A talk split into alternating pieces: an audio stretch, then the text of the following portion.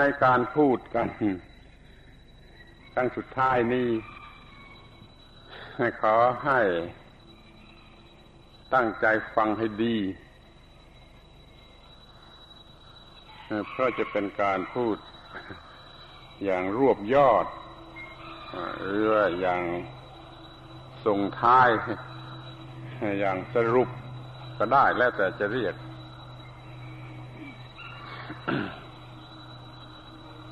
เป็นเรื่องสำคัญแน่นอนจึงได้เอามาพูดเป็นเรื่องสุดท้ายสำหรับ เป็นหลักใช้ทั่วไปตลอดกาลเลยก็ว่าได้ นั่นเป็นที่สรุปหมดของทุกเรื่องคือทุกเรื่อง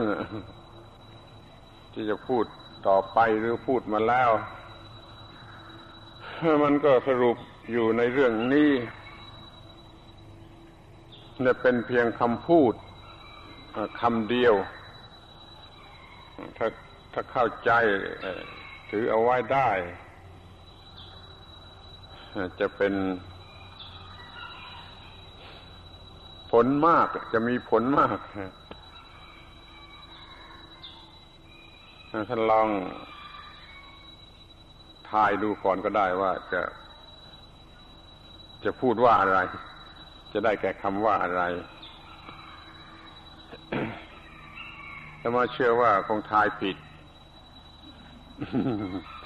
ไม่เชื่อก็ลองทายไว้ก่อนสิว่าจะพูดว่าอะไรคำเดียวสำหรับหมดทุกเรื่อง อ้าวถ่ายแล้วนะจะบอกว่าคำเดียวคำนั้นคือคำว่าผัสสะ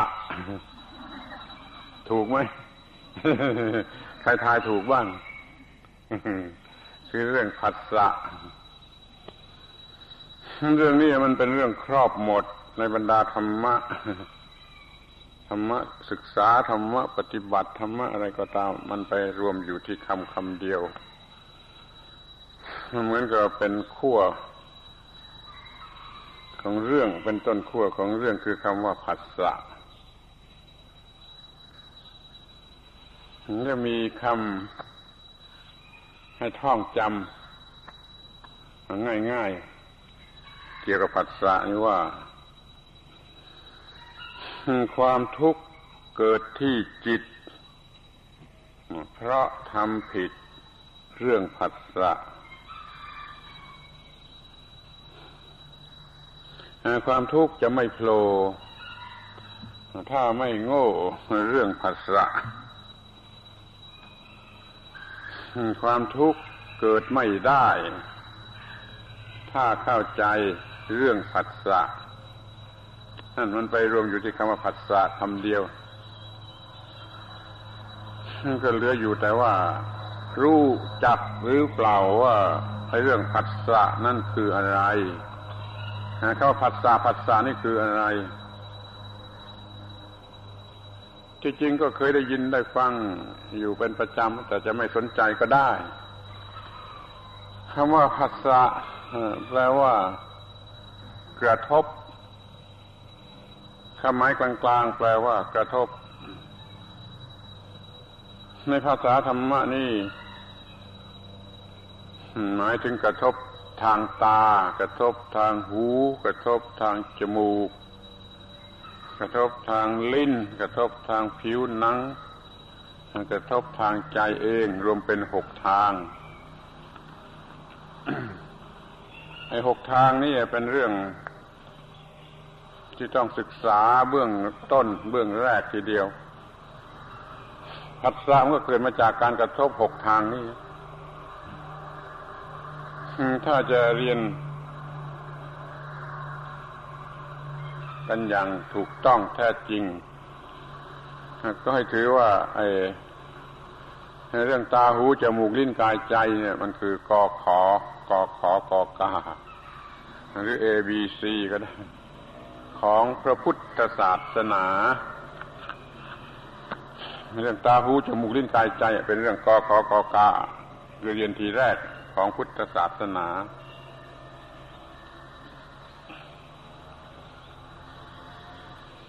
เพราะมีตาหูจมูกลิ้นกายใจมันจึงมีผัสสะมีอะไรมากระทบทางตาก็เรียกผัสสะทางตากระทบทางหูเรียกผัสสะทางหูเมื่อมีรูปข้างนอกมากระทบตาก็เกิดการเห็นทางตามีเสียงมากระทบหูก็เกิดความรู้สึกทางหูได้ยินทางหูมีกลิ่นมากระทบจมูกก็รู้สึกทางจมูกรู้กลิ่นทางจมูกมีรสมากระทบลิ้นก็รู้รสทางลิ้นกระทบผิวหนังก็รู้สึกสัมผัสผิวหนังกระทบจิตก็รู้สึกที่จิตไอ้ความรู้สึกทั้งหมดนี่เราเรียกว่าวิญญาณอายตนะข้างนอกมากระทบอายตนะข้างในก็เกิดวิญญาณคือรูปเสียงกลิ่นรสปุถะพะธรรมารมณ์มากระทบตาหูจมูกลิ้นกายใจก็เกิดจักขุวิญญาณโสตวิญญาณฆานจิวาชิวหาวิญญาณกายวิญญาณมโนวิญญาณนั่นแหละกขคกก็แจกลูกได้อย่างนั้นนี่ตรงที่มันรู้สึกกันอยู่ทำหน้าที่รวมกันอยู่รู้สึกกันอยู่ระหว่างสามสิ่งเนี่ยเช่นทางตานะตาด้วยรูปด้วยจักษุวิญญาณด้วยทำหน้าที่รวมกันอยู่ก็คือจักษุวิญญาณมันรู้สึกรูปโดยตาทางตาเรียกว่าสามสิ่งถึงกันอยู่นี่เรียกว่าผัสสะเนี่ยกระทบทางตาทางหูก็เหมือนกันมีหูด้วยมีเสียงด้วยแล้วมีจักขโสตวิญญาณเกิดขึ้นเพราะมันมาถึงกันนี่แล้วก็โสตวิญญาณมันรู้สึกต่อเสียงอยู่ทางหูเรียกว่าผัสสะทางหูนี่ก็มีผัสสะทางจมูกผัสสะทางลิ้นผัสสะทางผิวหนังผัสสะทางจิตเองใจเองก็เรียกว่าผัสสะทั้งหมดนั่นน่ะทั้งหกอย่างนั่นก็เรียกว่าผัสสะคำเดียว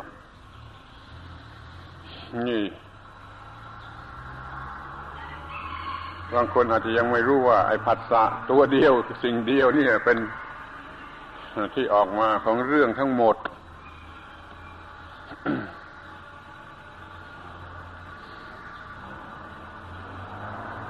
ต้องรู้จักผัสสะด้วยจิตใจของตนเองซะก่อนสิว่าเมื่อมีผัสสะน่ะรู้สึกรู้จักมันอย่าฟังแต่คำพูดหรือหนังสือเพราะทุกคนมีผัสสะอยู่ทุกวันแทบจะตลอดวันน่ะไม่ตาก็หูไม่หูก็จมูกลิ้นกายใจมีอยู่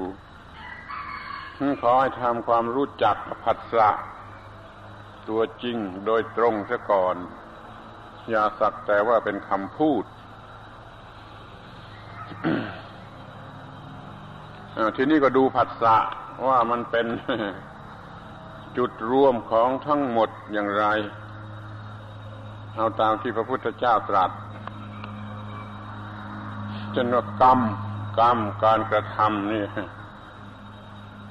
มันก็เกิดจากผัสสะต้องการผัสสะกันแล้วต้องการอะไรมันก็ทำกรรมอย่างนั้นแหละเราไปสัมผัสอะไรเข้าถูกใจมันก็ทำกรรมที่จะเอาไม่ถูกใจมันก็ทำกรรมที่จะทำลายจึงกล่าวได้เป็นครั้งแรกว่าผัสสะให้เกิดการกระทำกรรมทั้งหลายกรรมดีกรรมชั่วไม่ดีไม่ชั่วกรรมทั้งหลายทั้งหมดทั้งสิ้นเล็กใหญ่อะไรก็ตามผัสสะนั้นเป็นต้นเหตุให้กระทำเราไปผัสสะอะไรเข้าแล้วมันก็รู้สึกค่าของสิ่งนั้นแล้วมันก็อยากแล้วมันก็ทำนี่เรียกกันว่าไอ้กรรมทั้งปวงมีผัสสะเป็นปัจจัย ที่จะให้ละเอียดเข้ามาก็ว่าสังขารคือความคิดการปรุงแต่งทางจิตในรูปของความคิดเรียกว่าสังขารเราไปผัสสะอะไรเข้าแล้วเราจะเกิดความคิด เกี่ยวกับผัสสะนั้นก็เรียกว่าการปรุงแต่งทางจิตเนี่ยคือสังขารเกิดมาจากผัสสะ หรือว่ากามทีนี้เอามาถึงกามกามแล้วก็กามอารมณ์ของกามคือรูปเสียงกลิ่นรสโผฏฐัพพะที่น่าพอใจไอ้ตัวกามเองคือกิเลสที่รักพอใจกำหนัดไปตามความตรีตรึกกำหนัดพอใจไปตามอำนาจความตรีตรึกตรีตรึกตรีตรึกนี่แหละนั่นคือตัวกิเลสกามมันต้องมีผัสสะในสิ่งใดที่เป็นที่ถูกอกถูกใจพอใจเป็นที่ชอบใจมันก็เกิดความรู้สึกที่เป็นกามในภายในแล้วก็แสวงหาเหยื่อของกามภายนอกคือรูปเสียงกลิ่นรสโผฏฐัพพะที่เป็นที่พอใจถ้าไม่มีผัสสะความรู้สึกที่เป็นกามเกิดไม่ได้จึงพูดได้ว่ากามทั้งหลายมาจากผัสสะเกิดจากผัสสะทีนี้ที่มันละเอียดใกล้กว่านั้นก็ว่าเวทนาเกิดจากผัสสะนี่เป็นบทที่ได้ยินได้ฟังกันอยู่แล้วว่าเพราะมีผัสสะก็มีเวทนาเนี่ยนี่เกือบไม่ต้องอธิบายแล้วมั้งพอมีผัสสะก็มีเวทนาสุขเวทนาทุกขเวทนาทุกขสุขเวทนาถ้ามีเวทนามันก็มีตัณหามีความอยากไปตามความหมายของเวทนาเวทนาพอใจก็อยากได้เวทนาไม่พอใจก็อยากฆ่าอยากทำลาย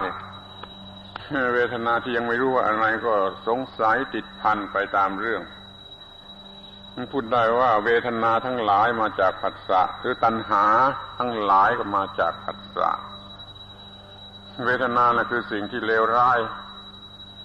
ในทางบังคับมนุษย์ใส่หัวใส่คอมนุษย์ให้ไปทำอะไรได้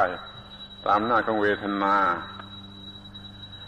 เพราะเวทนาเกิดตัณหาตัณหาเป็นเครื่องชักจูงไปตัณหาก็มาจากผัสสะเวทนา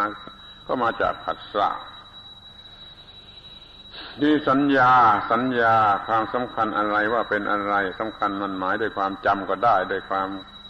หมายมั่นก็ได้สัญญาว่าเป็นนั่นเป็นนี่มันก็มาจากผัสสะสัญญาว่าสุขก็มาจากผัสสะที่พบสุขเวทนาสัญญาว่าทุกข์ก็มาจากผัสสะที่เป็นทุกขเวทนาสัญญาว่าผู้หญิงก็เพราะสัมผัสผู้หญิงสัญญาว่าผู้ชายก็เพราะสัมผัสผู้ชายสัญญาทั้งหลายมีหลายสิบอย่างหลายร้อยอย่างล้วนแต่มาจากผัสสะคือการกระทบ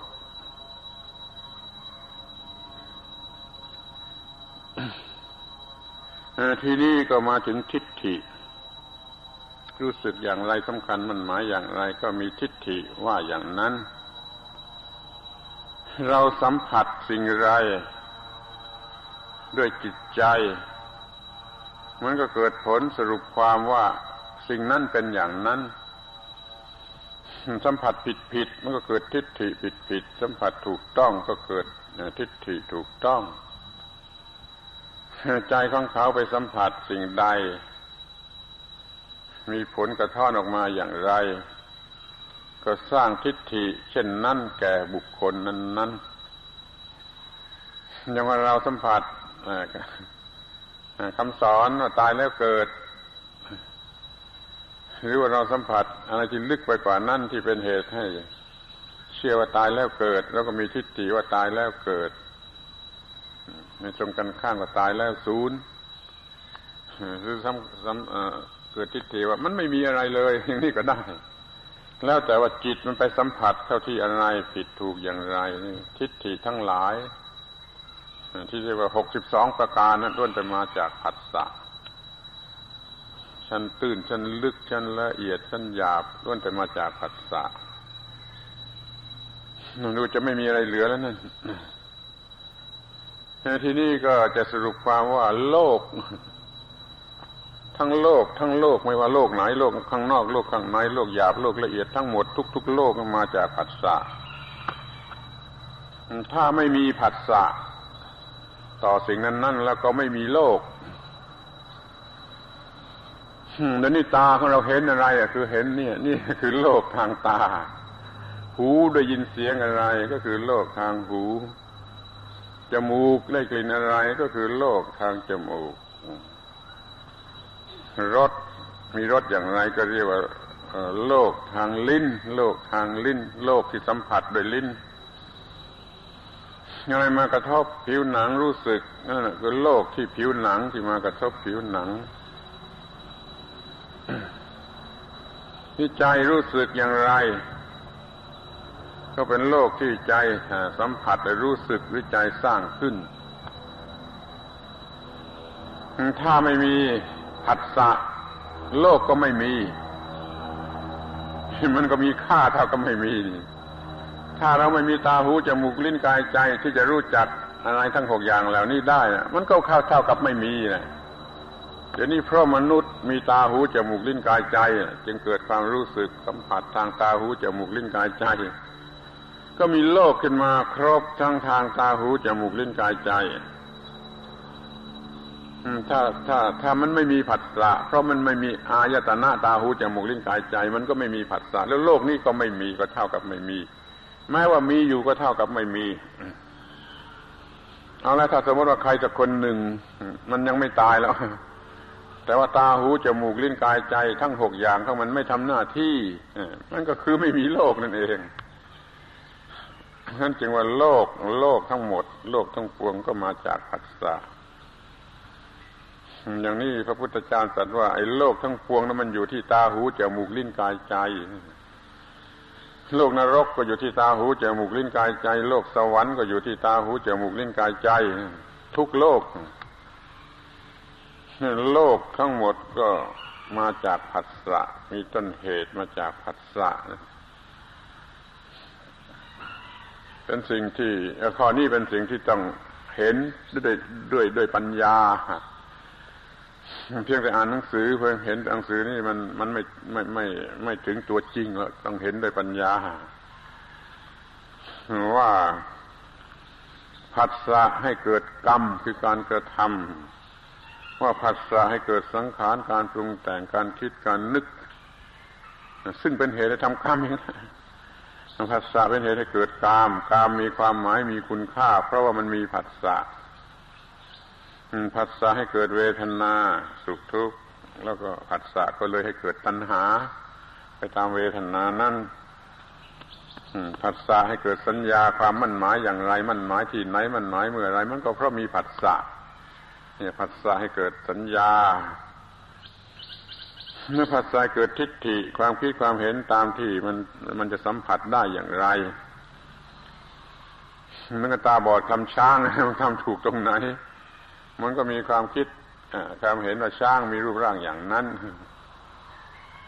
ในที่สุดบนโลกทั้งปวงมาจากผัสสะ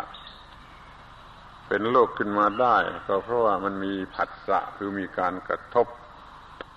ทางตาหูจมูกลิ้นกายใจทุกอย่างเนี่ยสรุปเหลือคำเดียวว่าผัสสะ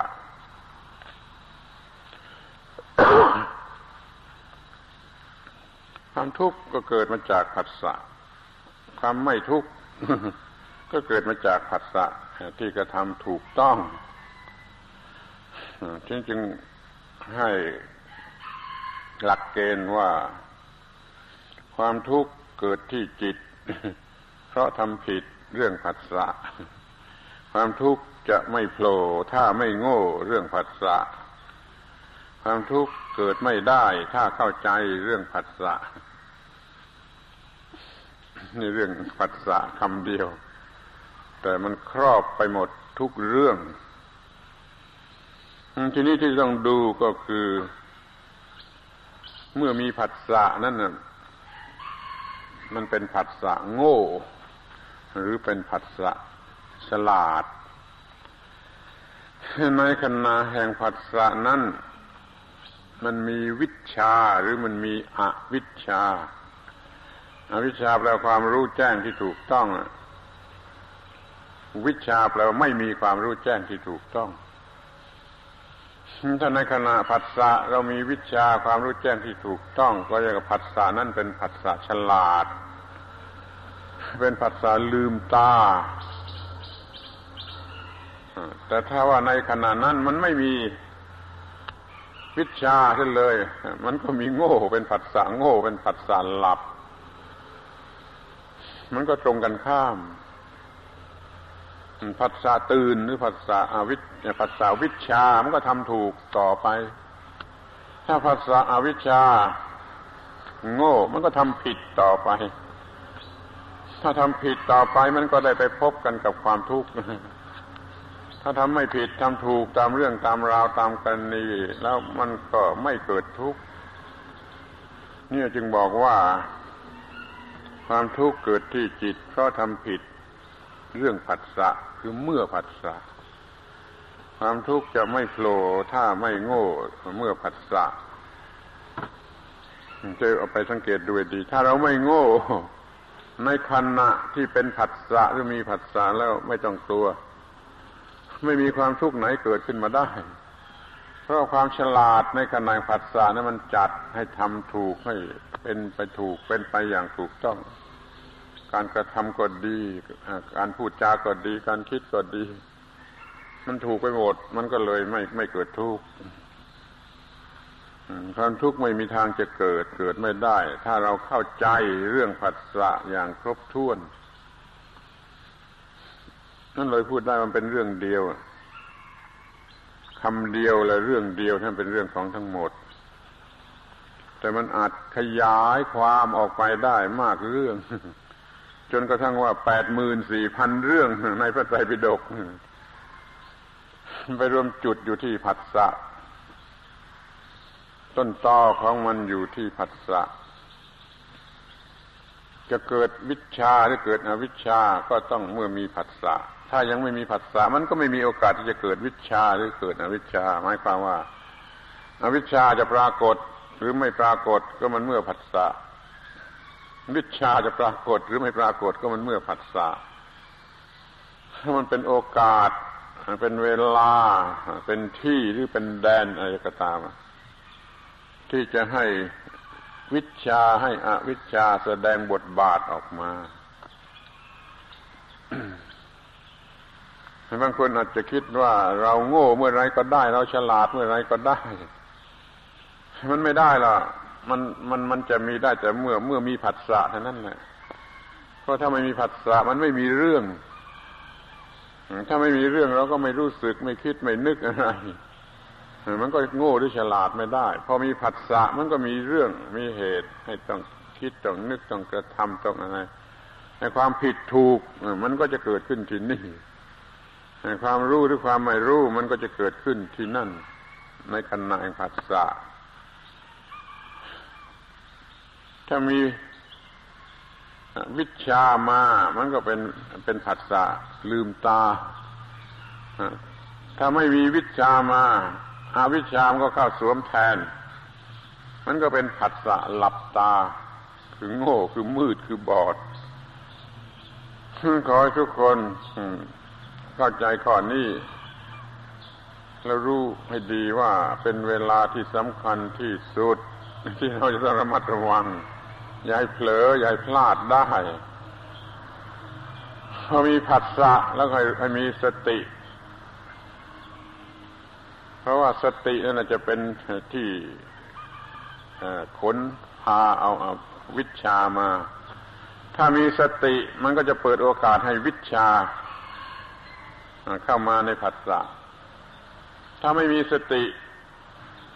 ก็เป็นโอกาสของอวิชชาที่จะเข้ามาผสมกับผัสสะเรามีสติให้ทันเวลาเมื่อมีผัสสะซึ่งมันก็เร็วมันก็สายฟ้าแลบเร็วมันก็สายฟ้าแลบก็ต้องมีสติทันกับเวลาจงสังเกตดูพอมีอะไรมากระทบเนี่ยเราไปรู้สึกตัวต่อเมื่อเรารักเสร็จแล้วเราโกรธเสร็จแล้วเราเกลียดเสร็จแล้วเรากลัวเสร็จแล้วหรือว่ากระทั่งเราไปทำอันตรายเขาเสร็จแล้วมันไม่รู้สึกตัว ในขณะผัสสะทันเวลาสายฟ้าแลบมันมีอวิชชาเกิดขึ้นมีตัณหาเกิดขึ้นมีการกระทำเกิดขึ้นแล้วก็ไปรับผลการกระทำแล้วจึงไปรู้สึกมันต้องไปร้องไห้เสียใจทีหลังเพราะว่ามันควบคุมผัสสะไม่ทันการที่ฝึกสติไว้ให้มากให้พอให้เร็วนั่นจะช่วยได้ไปศึกษาเรื่องฝึกสติไว้ให้มากให้เร็วแล้วจะมาทันในเวลาผัสสะนั้นก็จะเป็นผัสสะของวิชชาเป็นผัสสะที่ประกอบอยู่ด้วยความรู้อันถูกต้องมันก็ปรุงไปในทางที่ไม่เกิดทุกข์ถ้าเราไม่มีสติเลยก็หมายความไม่ได้รู้สึกระลึกอะไรได้เลยมันก็หลับหรือโง่ไปตลอดกาลมันก็ปรุงไปทางเกิดทุกข์นี่คือสิ่งที่เป็นไปตามธรรมชาติธรรมดาสามัญในชีวิตของคนเราทั้งโลกทั่วโลกทุกคนทุกแห่งทุกโลกเลยซ้ำไปโลกเทวดาก็เหมือนกันนะถ้าฉลาดไม่ทันเวลาแล้วก็ต้องเกิดเรื่องคือเป็นทุกข์ภาษิตฝรั่งสอนเด็กๆก็เหมือนกันเลยครับข้อนี้ be wise in time ฉลาดให้ทันแก่เวลาแต่เขาสอนกันเรื่องอื่นๆต่ำๆนะแต่มาใช้กับเรื่องสูงสุดในพระพุทธศาสนาก็ได้คือฉลาดทันเวลาของผัสสะก็ควบคุมผัสสะได้มันก็เป็นไปแต่ในทางถูกต้องนี่เป็นเรื่องทั้งหมดเห็นไหมทุกเรื่องมันอยู่ที่นี่ที่เราจะได้ทุกข์ได้สุขมันก็อยู่ที่ว่าทำผิดทำถูกเกี่ยวกับผัสสะทุกเรื่องมันรวมสรุปได้ว่าเป็นเรื่องที่ดีหรือไม่ดีนะมันก็อยู่ที่ผิดหรือถูกเมื่อผัสสะ แต่พูดว่าดีหรือไม่ดีเนี่ยไม่ค่อยจะปลอดภัยไม่เป็นวิทยาศาสตร์ในทางภาษาพระพุทธเจ้าท่านไม่เคยพูดว่าดีหรือไม่ดีท่านไม่พูดท่านพูดว่าเป็นทุกข์หรือไม่เป็นทุกข์ อย่างนี้แน่นอนกว่าชัดกว่าจะไม่เรียกว่าดีหรือไม่ดีจะเรียกจะเรียกว่าเป็นทุกข์นี่พวกหนึ่งแล้วก็ไม่เป็นทุกข์นี่พวกหนึ่งจะเป็นทุกข์หรือจะไม่เป็นทุกข์ก็เพราะว่าทำผิดหรือทำถูกเกี่ยวกับเรื่องผัสสะนี่เองขอให้มองเห็นเป็นสันทิฏฐิโกไม่ใช่อ่านหนังสือที่เขาเขียนหรือฟังพูดที่อาตมาพูดอย่างนั้นอย่างนี้ยังไม่เป็นสันทิฏฐิโกต้องไปศึกษาลงไปที่เรื่องของมันจริงๆผัสสะจริงๆแล้วก็เห็นผัสสะจริงๆเห็นการปรุงแต่งของผัสสะจริงๆถึงกับสะดุ้งนี่เรียกว่าเห็นอย่างเป็นสันทิฏฐิโกเห็นด้วยความรู้สึกแห่งใจสัมผัสด้วยใจและรู้รสแห่งสิ่งเหล่านั้นเรียกว่าเห็นไม่ใช่ดูด้วยตาแล้วไอ้ดูด้วยตาก็เป็นส่วนประกอบส่วนหนึ่งแต่ถ้าเห็นในความหมายว่าสันทิฏฐิโกอากาลิโกแล้วก็ต้องรู้สึกด้วยใจต่อสิ่งนั้นๆมันไปทำความรู้จักกับสิ่งที่เรียกว่าผัสสะกันเสียทุกๆคนทุกๆท่านที่แล้วมาเข้าใจว่าไม่เคยสนใจแล้วไม่เคยรู้จักสิ่งที่เรียกว่าผัสสะในลักษณะอย่างนี้โดยซ้ำไปจึงว่าต่อไปนี้ก็ขอให้ไปทำความรู้จัก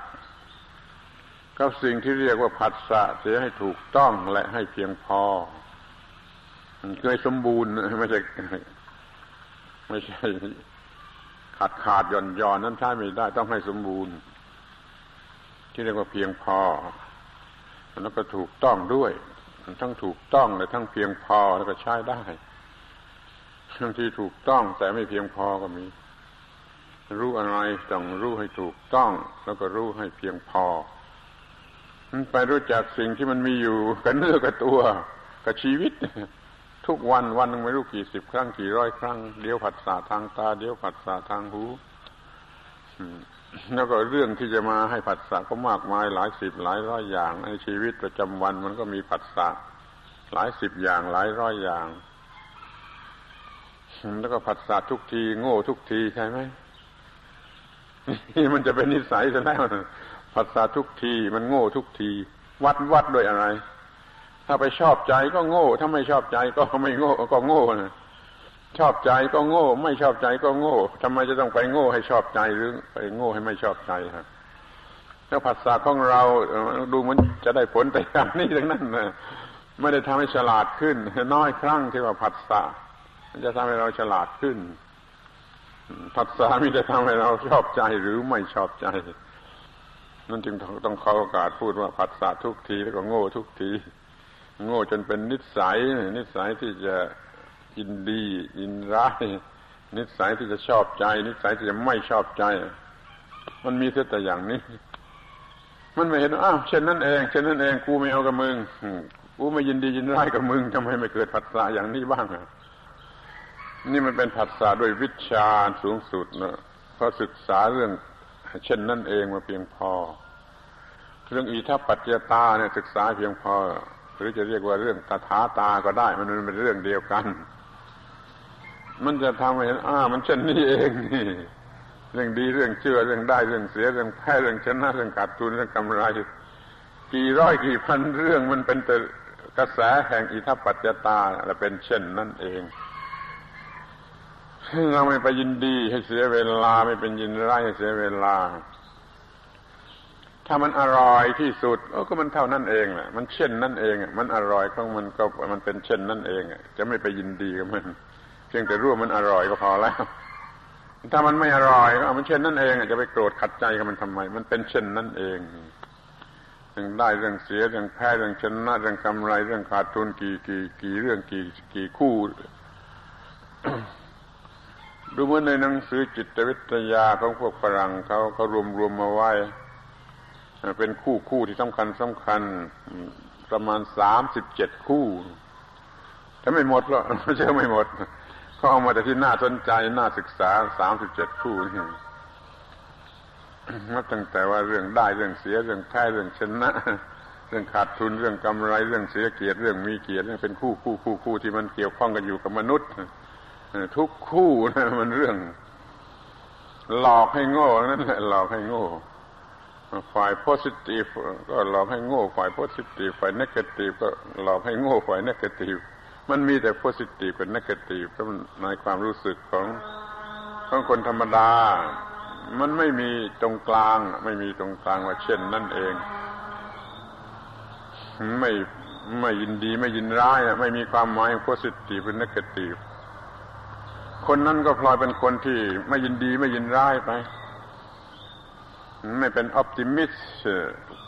เห็นแต่รู้สึกแต่ด้านดีไม่เป็นเพสซิมิสต์รู้สึกแต่ด้านเลวนั่นคือคนโง่ทั้งคู่ทั้งเพสซิมิสต์และออปติมิสต์คือคนโง่มองไปเห็นด้านเดียวด้านใดด้านหนึ่งว่าดีว่าไม่ดีว่าชั่วว่าดีไอ้คนฉลาดก็จะมองเห็นว่ามันเช่นนั่นเองมันเช่นนั่นเองบางทีก็จะมองเห็นว่าไม่มีอะไรที่จะดีโดยส่วนเดียวจะชั่วโดยส่วนเดียวก็ไม่มีเพราะว่าสิ่งเดียวกันถ้าเรามองในแง่หนึ่งมันไม่ดีถ้ามองในแง่หนึ่งมันดีก็มีนะคือมันมีประโยชน์ก็มีนั่นจะไปบัญญัติมาอะไรดีโดยเด็ดขาดอะไรชั่วโดยเด็ดขาดนั้นไม่ถูกแน่มันมองด้านเดียวเกินไปแต่ถ้ามองถูกที่สุดแล้วก็มองโอ้มันเช่นนั่นเองเพราะฉะนั้นข้าพเจ้าจึงไม่ไปหลงรักอะไรไม่ไปหลงเกลียดอะไรเรียกในภาษาธรรมะว่าไม่ยินดีไม่ยินร้ายธรรมะชั้นละเอียดเขาเรียกว่าไม่มีอภิชฌาไม่มีโทมนัสในบาลีมหาสติปัฏฐานสูตรท่านใช้คำคู่นี้ว่าไม่มีอภิชฌาไม่มีโทมนัสอภิชฌาคือเพ่งเล็งจะเอาส่วนโทมนัสนี่ถอยกลับขัดใจเสียใจแห้งใจเป็นทุกข์ มันมีอยู่ที่ว่าจะยื่นเข้าไปเอาหรือจะถอยกลับมาเสียใจคู่มันมีอย่างนั้นถ้าเป็นผู้รู้เรื่องผัสสะดีเขาจะไม่รู้สึกอย่างนั้นเขาจะรู้สึกว่ามันเช่นนั่นเองมันมีกฎเกณฑ์ของความเป็นเช่นนั่นเองถ้าเราต้องการอย่างไรแล้วก็ทำให้มันถูกเรื่องอย่างนั้นเรื่องเช่นนั้นของชนิดนั้นคือทำให้ถูกกับเรื่องตถาตา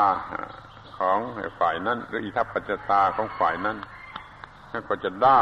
ตามที่จะได้ทีนี้มันมีอยู่แต่ว่าได้มาทำไมอ่ะได้มารักหรือได้มาโกรธได้มาเสียใจได้มาดีใจมันก็ไม่ถูกมันเอาแต่ว่ามันเป็นประโยชน์ที่ควรจะได้แล้วก็ทำมันก็ได้ถ้าทำถูกตามกฎของอิทัปปัจจตาแต่ถ้ามันมีผิดพลาดโดยไม่รู้ตัวมันก็ไม่ได้ก็ไม่เดือดร้อนอะไรมันก็เป็นเช่นนั้นเองเหมือนกันก็ทำใหม่ก็แก้ไขใหม่ให้ถูกต้องตามกฎของอิทัปปัจจตามันก็ต้องได้แต่ว่ามันมีความละเอียดลึกลงไปอีกทีหนึ่งว่าไอ้คำว่าได้นี่ไม่ใช่ความจริงไม่ใช่ความฉลาดความจริงมันเป็นความคิดของจิตที่ยังมีตัวตนถ้ามันมีตัวตนแล้วมันจะรู้สึกว่าได้หรือไม่ได้ไอ้เรื่องได้หรือเรื่องไม่ได้นี่ใช่ไม่ได้ทั้งนั้นแหละยังโง่อยู่ดีมันต้องมีจิตรู้สึกอยู่เหนือความได้หรือความไม่ได้ก็เห็นว่ามันเป็นเช่นนั้นเองถ้าเราต้องการจะมากินก็ทำให้ถูกกับเรื่องที่ได้มาแล้วก็กินแล้วก็ไม่ต้องมีว่าไม่มีปัญหาอร่อยหรือไม่อร่อยถ้าอร่อยก็เช่นนั่นเองไม่อร่อยก็เช่นนั่นเองมันได้ประโยชน์ตรงที่ว่ากินเข้าไปแล้วหล่อเลี้ยงร่างกายให้มันตั้งอยู่ได้ให้ชีวิตรอดอยู่ได้เขาจึงมีแต่ปกติจิตปกติจิตเป็นกลางกลางจิตเป็นปกติโดยไม่มีปัญหายินดียินร้ายไม่ต้องเสียใจไม่ต้องดีใจดีใจก็เป็นบ้าชนิดหนึ่งเสียใจก็เป็นบ้าชนิดหนึ่งไม่ค่อยดูกันให้ดีๆแล้วก็ชอบดีใจกันนักหัวเราะจนไม่รู้จะหัวเราะกันอย่างไรเพราะมันไม่รู้ว่าดีใจนั่นคืออะไรถ้าดูให้ดีก็จะรู้สึกว่ามันเป็นความกดดันชนิดหนึ่งมันจึงดีใจแล้วก็เหนื่อยเพราะดีใจแล้วก็เสียใจมันเป็นความกดดันตรงกันข้ามแล้วก็เหนื่อยเพราะเสียใจดีใจนักก็กินข้าวไม่ลงเสียใจนักก็กินข้าวไม่ลงนี่เรียกว่ามันบ้าเท่ากันนะความดีใจหรือความเสียใจนะอย่าเอากับมันเลยเอาอยู่ที่ตรงกลางดิมันก็เช่นนั่นเองถ้าไม่จะต้องไปดีใจเสียใจที่ความหมายแปลออกไปเช่นว่าเกลียดหรือโกรธหรือกลัวอย่างนี้ก็ไม่ต้องกลัวหรอกให้มันผีมันออกมาในหน้าตาอย่างไรมันก็เช่นนั่นเองตามกระแสทัพปัตตาเช่นนั่นเองของผีมันเช่นนั่นเองแล้วจะต้องไปกลัวผีทำไมให้ผีที่น่าเกลียดน่ากลัวชนิดไหนโผล่มาฉันก็ไม่ได้กลัวหรอกเพราะมันเช่นนั่นเองมันเป็นอิทัปปัจจตาในรูปแบบนั่นเองก็ไม่ต้องกลัวสิเนี่ยถ้าว่ารู้ให้ธรรมะตถาตาหรืออนัตตาอะไรก็ตามมันจะไม่กลัวผีไม่กลัวอะไรทุกอย่างทุกประการไม่เกลียดอะไรไม่กลัวอะไรถ้าถึงที่สุดมันไม่ขยักขยงอะไรไอ้สิ่งที่น่าเกลียดน่าสกปรกขยะขยงมันก็ไม่มีมันพ้นไปจากความรู้สึกว่าสกปรกหรือสะอาดนู่น แต่เรื่องนี้พูดไปเดี๋ยวจะไม่มีใครเชื่อก็ได้หรือไม่มีใครต้องการก็ได้แล้วมันจะให้โทษก็ได้แต่ถ้าว่าพูดไปตามกฎเกณฑ์ของอิทัปปัจจตาแล้วมันไม่มีเรื่องสกปรกหรือเรื่องสะอาดทั้งความรู้สึกว่าสกปรกหรือความรู้สึกว่าสะอาดเนี่ยมันมีแต่ในคนที่ยังไม่เห็นอิทัปปัจจตาคือคนธรรมดาเนี่ยธรรมดาเนี่ยแต่ถ้ามันเลวมากกว่านั้นมันก็เห็นสกปรกเป็นสะอาดเห็นสะอาดเป็นสกปรกกล่าวกันเสียก็ได้ถ้ามันถูกต้องแท้จริงแล้วมันก็ไม่มีความหมายว่าสกปรกหรือสะอาด ดังนั้นเราจึงไม่ดีใจไม่เสียใจไม่อะไรเกี่ยวกับเรื่องสกปรกหรือเรื่องสะอาดแต่ถ้าเรามองเห็นว่าเรื่องสกปรกมันให้โทษเราก็ไม่เราก็ทำไม่ให้โทษก็แล้วกันแต่ว่าไม่ได้เกี่ยวกับว่าสะอาดหรือสกปรกนั่นจะปล่อยสกปรกมันเกิดโรคเกิดให้โทษแล้วก็ทำเพื่อป้องกันในส่วนนั้นแต่ไม่หลงไหลในความหมายของคำว่าสะอาดหรือสกปรกสำหรับจะอวดกันเรื่องสวยเรื่องไม่สวยก็เหมือนกันมันไม่ได้อยู่ที่นั่นมันอยู่ที่ไม่เป็นทุกข์ก็แล้วกันไปหลงเรื่องสวยมันก็เป็นทุกข์แบบหนึ่งไปหลงเรื่องไม่สวยมันก็เป็นทุกข์แบบหนึ่งนี่ว่ามันสัมผัสผิดมันเกิดทิฏฐิผิดเพราะการสัมผัสในสิ่งนั้นๆที่เรียกว่าผัสสะเป็นเหตุให้เกิดทิฏฐิแล้วก็เป็นทิฏฐิผิดทั้งนั้นถ้ามันไม่มีวิชาเข้าไปรวมอยู่ด้วยนี่เรื่องทุกเรื่องในชีวิตของมนุษย์ตลอดทุกวันทุกเดือนทุกปีทุกที่ทุกหนทุกแห่งมันมีปัญหาตั้งต้นขึ้นมาจากสิ่งที่เรียกว่าผัสสะแล้วคนเราก็จะเดือดร้อนด้วยความยินดียินร้ายความยินดียินร้ายไม่ใช่ความสงบแม้กระทั่งความสุขหรือความทุกข์ก็ไม่ใช่ความสงบถ้าไม่สุขไม่ทุกข์จึงจะเป็นความสงบเหมือนเขาจี้ที่สีข้างซ้ายมันก็จักกะจี้จี้สีข้างขวามันก็จักกะจี้เพราะมันไม่ถูกจี้ให้จักกะจี้นั่นน่ะจะดีกว่าเรื่องสุขเรื่องทุกข์นี่มันเป็นเรื่องที่เหมือนกับมาจี้ให้เกิดความรู้สึกในสองรูปแบบนั้นเราก็ไม่มีความสงบสุขคือไม่มีเสรีภาพไม่มีปกติที่จะเป็นตัวของตัวเองเนี่ย มันอยู่ใต้อำนาจของกิเลสของอวิชชาของตัณหา ของไอ้ความโง่อะไรที่มันมาจากผัสสะนี่คือเรื่องผัสสะคำเดียวถ้าพูดให้จบแล้วก็คุณไม่ต้องไปกรุงเทพพูดตั้งเดือนก็ไม่จบนี่พูดแต่หัวข้อของมันมันมีอย่างนี้รู้จักสิ่งเดียวเท่านั้นพอคือผัสสะที่มากระทบเราตลอดเวลาทางตาหูจมูกลิ้นกายใจแล้วส่วนมากหรือแทบทั้งหมดน่ะมันโง่ทุกทีมันมาสัมผัสกระทบให้เราโง่ทุกทีคือหลงยินดีหรือหลงยินร้ายมีสองอย่างไม่มีถ้าไม่ได้ศึกษามาอย่างเพียงพอไม่รู้โอ้ไม่เอาอย่างนั้นเองไม่ยินดีไม่ยินร้ายอย่างนี้ได้แล้วก็วิเศษ เรียกว่าเป็นผู้รู้เท่าทันผัสสะความทุกข์เกิดแก่จิตเพราะทำผิดเรื่องผัสสะความทุกข์จะไม่โผล่ถ้าไม่โง่เรื่องผัสสะความทุกข์เกิดไม่ได้ถ้าเข้าใจเรื่องผัสสะ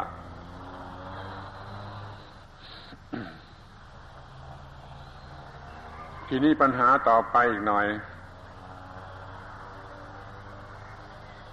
ที่มันเกี่ยวข้องกันนั่นก็คือว่าใครเล่าที่จะเป็นผู้รู้เรื่องนี้จะผู้รู้ผิดรู้เรื่องผิดรู้เรื่องถูกรู้เรื่องยินดีรู้เรื่องยินร้าย เพราะว่าจิตมันดวงเดียวจิตไม่ใช่สองดวงดวงหนึ่งดีดวงหนึ่งชั่วคอยต่อสู้กันมันไม่มี มันมีจิตดวงเดียว บางเวลามันโง่บางเวลามันฉลาดบางเวลามันดีบางเวลามันชั่วจิตดวงเดียวมันก็มีคนคนเดียวนะแล้วใครจะเป็นผู้ ทำให้ผิดหรือทำให้ถูกหรือจะป้องกันความผิดมันน่าหัวเรื่องนี้มันน่าหัวที่ว่าคนเดียวล่ะมันก็เป็นทั้งสองฝ่ายไอ้ทำผิดเป็นทุกข์มันก็จิตดวงนั้นไอ้ทำถูกไม่เป็นทุกข์มันก็จิตดวงนั้น แล้วจิตดวงเดียวนั้นมันจะสามารถถึงขนาดทำถูกไปได้อย่างไรนี่คือการอบรมมาตั้งแต่ต้น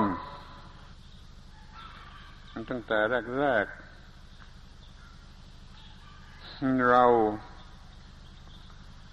เกิดความรู้สึกผิดเกิดความรู้สึกถูกสลับกันมาแต่จะพอรู้สึกได้เองว่าถ้ามีความรู้สึกถูกมันก็ไม่มีปัญหามันก็สบายดีพอความรู้สึกผิดมันก็ผิดมันเกิดทุกข์จิตดวงเดียวเนี่ยมันค่อยรู้ขึ้นมาทั้งสองอย่างความรู้ของจิตก็เรียกว่าเจตสิกค่อยๆเกิดขึ้นมาอย่างนี้ผิดอย่างนี้ถูกอย่างนี้ผิดอย่างนี้ถูกเรื่อยๆมาเรื่อยๆมาจิตที่อยู่ตรงกลางดวงเดียวนั่นแหละมันค่อยๆรู้กันพร้อมขึ้นมาทั้งสองอย่างจนกว่ามันจะฉลาดพอที่มันจะดำรงไว้สำหรับที่จะให้เกิดแต่ความรู้ถูกฝ่ายเดียวมันเป็นการสร้างนิสัยสร้างความเคยชินว่าจะไปทางไหนจะไปทางผิดหรือจะไปทางถูกไอ้ข้างคนพาลอันธพาลมันก็เปิดโอกาสไว้ฝ่ายผิดเรื่อยไปจนผิดเก่งผิดเร็วผิดเป็นนิสัยเลยถ้าฝ่ายบัณฑิตมันก็ถูกจนเป็นนิสัยเลยที่คนธรรมดาบางเวลาจึงเป็นคนพาลบางเวลาจึงเป็นบัณฑิตมันแล้วแต่ว่าจิตมันได้ฝ่ายข้างไหนฝ่ายข้างพาลหรือบัณฑิตมาเป็นผู้ยึดครองเป็นผู้บัญชาการนี่เราจะต้องฝึกคือจิตนั่นแหละต้องฝึกไม่ใช่เราที่ไหนเราในที่นี้คือจิตเมื่อจิตมันรู้อย่างนี้จิตที่เป็นเรามันก็จะค่อยๆน้อมไปในทางที่จะถูกต้องหรือไม่เป็นทุกข์มันเกลียดความทุกข์กลัวความทุกข์ขึ้นมาหรือละอายต่อความทุกข์ความชั่วขึ้นมามันก็น้อมไปในทางที่จะเกิดความฝ่ายถูกต้องเพราะมันจึงง่ายที่จะเกิดความถูกต้องจิตชนิดนี้มันก็เดินไปแต่ในฝ่ายถูกต้องหรือถ้ามันทำผิดพลาดไปมันก็สำนึกตัวเร็วทันควันเปลี่ยนทันทีสลัดไอ้เจตสิกชั่วเจตสิกเลวออกไปจากจิตเจตสิกดีฝ่ายถูกมันก็เกิดขึ้นมาแทนเอามันก็กลับถูกทั้งที่ผิดก็ไปครึ่งหนึ่งแล้วมันยังมีโอกาสที่จะถอยกลับมาถูกนี่คือความยากที่สุดของธรรมะของการปฏิบัติธรรมะเพราะมันมีจิตดวงเดียวไม่ใช่มีจิตสองดวงที่จะคอยต่อสู้กันแล้วเราก็ถือหางไว้ข้างหนึ่งในตัวเรามันก็ไม่มีตัวเรามันก็คือจิตนั่นเองแต่จิตดวงเดียวแสดงละครสองเรื่องพร้อมกันไปอย่างนี้มันยากถ้าไม่มีการฝึกฝนมาอย่างถูกต้องตั้งแต่แรกเกิดแต่อ้อนแต่ออกแล้วมันก็ยากที่จะเป็นไปแต่ในทางฝ่ายถูกต้องโดยส่วนเดียวแต่มันก็เป็นไปไม่ได้ละถ้ามันมีแต่ความถูกต้องโดยส่วนเดียวมันก็ไม่รู้จักความผิดพลาดดังนั้นมันต้องรู้มาสองอย่างพร้อมๆกันมาทั้งดีทั้งชั่วทั้งผิดทั้งถูกทั้งสุขทั้งทุกข์คู่กันมาเมื่อมันรู้จักทั้งสองอย่างดีแล้วมันรู้จักเลือกเองว่าฉันจะเอาแต่ฝ่ายนี้ที่นี่มันก็รู้จักระมัดระวังจิตก็มีนิสัยน้อมไปในทางที่จะระมัดระวังไม่ปรุงในเจตสิกประเภทเลวร้ายขึ้นมา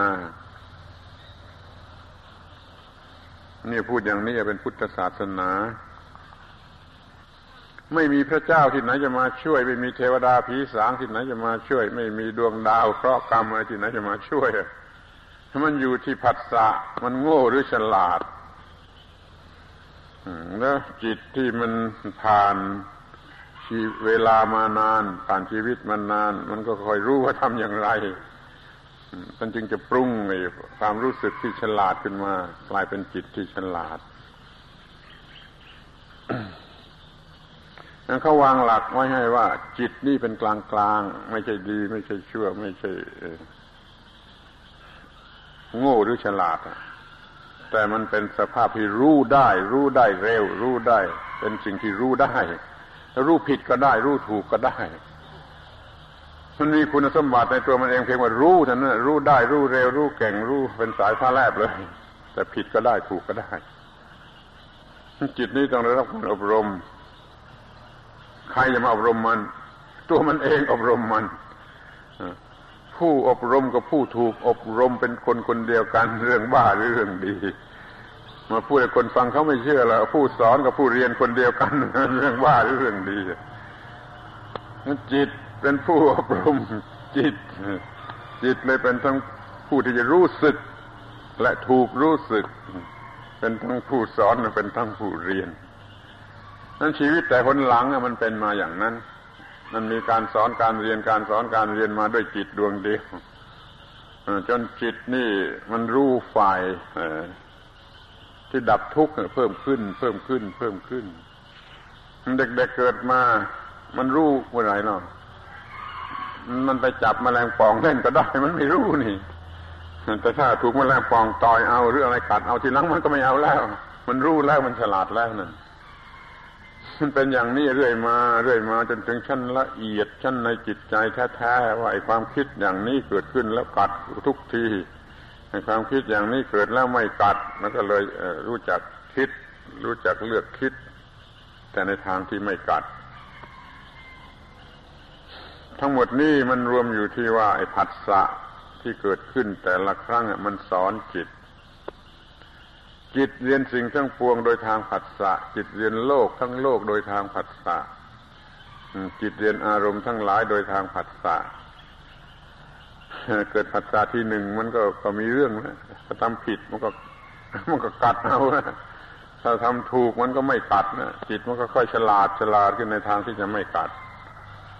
ดังนั้นเราจึงเว้นอะไรมาได้มากพอใช้เหมือนกันแต่ยังไม่ถึงที่สุดคือไม่อาจจะเว้นการเกิดกิเลสที่เกิดทุกข์ได้ดังนั้นจึงต้องมาเรียน จึงต้องมาศึกษาธรรมะในศาสนานี้เพื่อช่วยง่ายข้าวที่จะรู้เรื่องละเอียดที่พระพุทธเจ้าค้นพบโดยการตรัสรู้แล้วนำมาสอนถ้าจะเรารู้เองก็ต้องรออีกไม่ไหวนานเกินไปเราอาศัยการตรัสรู้ของพระพุทธเจ้าแล้วก็ได้รับความรู้มาทันทีเอามาศึกษาเอามาไตร่ตรวนให้มันเข้ารูปเข้ารอยแล้วดับทุกข์ได้จำเป็นที่เราจะต้องเป็นสาวกก็แปลว่าผู้ฟังให้ฟังสิ่งที่มีผู้พูดให้ฟังคือพระพุทธเจ้าเราเป็นสาวกแปลว่าผู้ฟังท่านฟังแล้วก็เอามาศึกษาแยกแยะไตร่ตรวนเทียบเคียงพอเห็นลู่ทางว่าไอ้นี่ดับทุกข์ได้น่าจะลองดูเท่านั้นแล้วก็ลองดูเถอะแล้วมันก็ดับทุกข์ได้จริงแล้วก็เชื่อแล้วก็ปฏิบัติมากขึ้นพระพุทธเจ้าท่านก็ไม่สอนให้เชื่อทันทีสอนสาวกทั้งหลายว่าไม่ต้องเชื่อทันทีเอาไปใคร่ครวญดูด้วยปัญญาอย่างดีตามที่เป็นจริงคือสัมมัปปัญญายถาภูตะสัมมัปปัญญาเห็นชอบตามที่เป็นจริงเอาไปค่ายกวนดูก็จะพอมองเห็นข้าวเงื่อนเลยอันนี้ถ้าทำตามเขาแล้วมันจะไม่เกิดทุกข์อันนี้ไปทำข้าวแล้วจะเกิดทุกข์นี่มันพอจะเห็นข้าวเงื่อนอย่างนี้แล้วก็ไปลองดูไอ้ฝ่ายนั้นมันไปเกิดทุกข์จริงๆเหมือนกันไอ้ฝ่ายหนึ่งมันก็ไม่เกิดทุกข์จริงๆได้เหมือนกันที่เราก็เชื่อนี่คือความรู้ที่ตั้งต้นเพราะผัสสะอันสุดท้ายคือผัสสะต่อคำสอนของพระพุทธเจ้า ผัสสะต่อความจริงที่พระพุทธเจ้าท่านได้สอนให้นี่เรียกผัสสะให้เกิดสัมมาทิฏฐิ ให้เกิดการกระทำที่ดับทุกข์ได้ให้เกิดทุกอย่างที่เป็นไปในทางฝ่ายดีถ้าไม่มีผัสสะในชั้นนี้มันก็ไม่มีสัมมาทิฏฐิมันก็ไม่มีความแน่นอนแน่ใจที่ต้องการที่จะดับทุกข์โดยหลักเกณฑ์อันนั้นเราผัสสะคือสัมผัสนะแล้วก็สัมผัสด้วยวิชชาคือด้วยความรู้ที่ถูกต้องที่ได้สะสมมาได้เล่าเรียนมาแล้วก็สติเอามาทันเวลาที่สัมผัสเมื่อไรที่ไหนสติจะต้องเอาความรู้ระลึกเป็นความรู้ขึ้นมาให้ทันว่ามันเป็นอย่างไรที่แท้จริงเป็นอย่างไรถ้าสติไม่ระลึกขึ้นมาไอ้ปัญญาก็เป็นหมันอยู่ก้นบึ้งไม่ขึ้นมาช่วยอะไรได้อย่าอวดไปว่าไอ้ความรู้มันจะช่วยได้มันต้องมีเครื่องให้ระลึกขึ้นมาให้ทันแก่เวลานั่นน่ะคือสติเรามีความรู้มหาศาลแต่เป็นหมันก็ได้ถ้าไม่มีสติเป็นเครื่องช่วยให้ระลึกขึ้นมาได้ทันเวลาครบถ้วนทุกเหตุการณ์สตินั่นมันเป็นผู้ใช้ปัญญาเป็นผู้ใช้ความรู้ให้เป็นประโยชน์ถ้าไม่มีสติแล้วความรู้ทั้งหลายก็เป็นหมันมันอย่าดูถูกสติอาตมาเคยพูดว่าอะไรมันสำเร็จอยู่ที่สติพวกฝรั่งบางคนเข้าไปเขียนล่ออยู่ก็มีด่าด้วยก็พูดโง่ๆอะไรสำเร็จด้วยสติก็ได้แล้วเพราะเขามองกันคนละทางอาตมามองเห็นว่าถ้าไม่มีสติแล้วปัญญาก็ไม่มีความหมายครับถ้าไม่มีสติแล้วก็เราผัสสะโง่ทั้งนั้นเลยผัสสะโง่ผัสสะอวิชชาทั้งนั้นเลยนั้นเมื่อมีสติอยู่ไอ้ผัสสะมันจะเป็นผัสสะลืมหูลืมตาเฉลียวฉลาดแล้วก็ไม่ทำผิดกลายเป็นว่าไอ้เครื่องคุ้มครองป้องกันที่ดีที่สุดนั่นมันจะเป็นสติมากกว่าที่จะเป็นปัญญาเพราะว่าอย่างไรเสียในสติมันก็มีปัญญาอยู่บ้างตามสมควรแต่มันไม่ใช่สิ่งเดียวกันนะถ้าให้บัญญัติจำกัดความก็ว่าปัญญาเฉยๆเรียกว่าปัญญาที่เอามาใช้งานใช้การอยู่นั่นคือสติปัญญาที่เก็บไว้เฉยๆคือปัญญาที่เอามาใช้ทันเวลาต้องผัสสะนี่คือสติเหมือนกับว่าเงินที่เก็บไว้ในหีบกับเงินที่มาซื้อของอยู่ที่ตลาดเนี่ยมันเหมือนกันไหมคนหนึ่งมันก็เหมือนกันเงินด้วยกันแต่เงินหนึ่งมันเก็บอยู่ในหีบไม่ได้ไปใช้ประโยชน์อะไรเงินนี่กำลังซื้อของกินอยู่ที่ตลาดมันจะเหมือนกันอย่างไรได้นี่มันเป็นวิธีพูดเราจะต้องทำให้ความรู้ของเราเหมือนกับเงินที่มาซื้อของอยู่ที่ตลาดไม่ใช่ฝากไว้ในธนาคาร ให้ความรู้ที่มันมากแล้วมันไม่มีประโยชน์อะไรก็มีมันก็เป็นความรู้เหมือนกันนะคือความรู้ท่วมหัว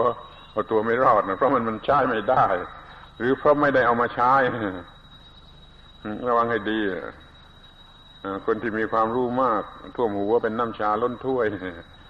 เขาว่าได้แก่พวกครูบาอาจารย์นะพวกครูบาอาจารย์นี่มันใส่อะไรไม่ลงอีกแล้วมันเป็นน้ำชาล้นถ้วยความรู้มันเลยท่วมหัวเลยไม่มีประโยชน์อะไรความรู้มันท่วมหัวท่วมหูท่วมตาท่วมอะไรเองเนี่ยเพราะมันไม่มีสตินั่นถ้าไม่มีสติแล้วผัสสะมันก็โง่เลยผัสสะผิดเรียกว่าอวิชชาสัมผัสผัสสะโง่เรียกว่าอวิชชาสัมผัสผัสสะฉลาดเรียกว่าวิชชาสัมผัส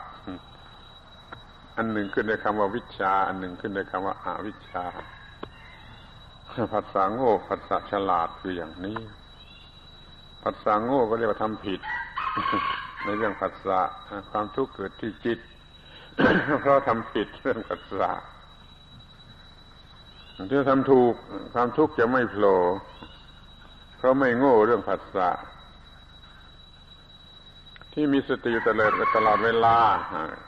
ความทุกข์เกิดไม่ได้เพราะเข้าใจเรื่องผัสสะคำเดียวนะจำไม่ได้ก็แย่มากนะพูดคำเดียวแท้ๆผัสสะคำเดียวแท้ๆพูดส่งท้ายพูดปิดบอนวันนี้ปิดบอนเลิกจะพูดส่งท้ายพูดสรุปพูดเป็นเข้มข้นที่สุดเหลือแต่คำเดียวว่าสิ่งที่ท่านทั้งหลายจะต้องรู้จักและควบคุมได้นั่นคือสิ่งที่เรียกว่าผัสสะควบคุมไม่ได้ก็เกิดทุกข์ควบคุมได้ก็ไม่เกิดทุกข์สติกับปัญญาเนี่ยจะควบคุมผัสสะสติเป็นผู้ใช้ปัญญาเป็นเครื่องอุปกรณ์ให้สติมันใช้แล้วมันก็ควบคุมผัสสะได้เรามีผัสสะถูกต้องแล้วก็ไม่ต้องเป็นทุกข์เลยแล้วมันคงจะหน้าหัวที่ว่าเรื่องมันมีเท่านี้แล้วเราไปทำให้มันมากจนศึกษากันกี่ปีก็ไม่จบไม่รู้ใครมันบ้าเรื่องมันมีเท่านี้อาตมาบ้าก็ได้เพราะพูดไม่รู้จักจบผู้เรียนบ้าก็ได้เพราะเรียนกันไม่รู้จักจบฟังกันไม่รู้จักจบทั้งที่เรื่องมันมีนิดเดียวเท่านี้คือผัสสะคำเดียวครอบคลุมไปหมดทุกเรื่องอะไรเรื่องสุดท้ายมีเท่านี้ผัสสะคำเดียวพอขอยุติการบรรยายส่งท้ายหรือว่าปิดประชุมนี่ชั่วโมงแล้วพูดเกินชั่วโมงเดี๋ยวเกิดผัสสะร้ายขึ้นมาอีก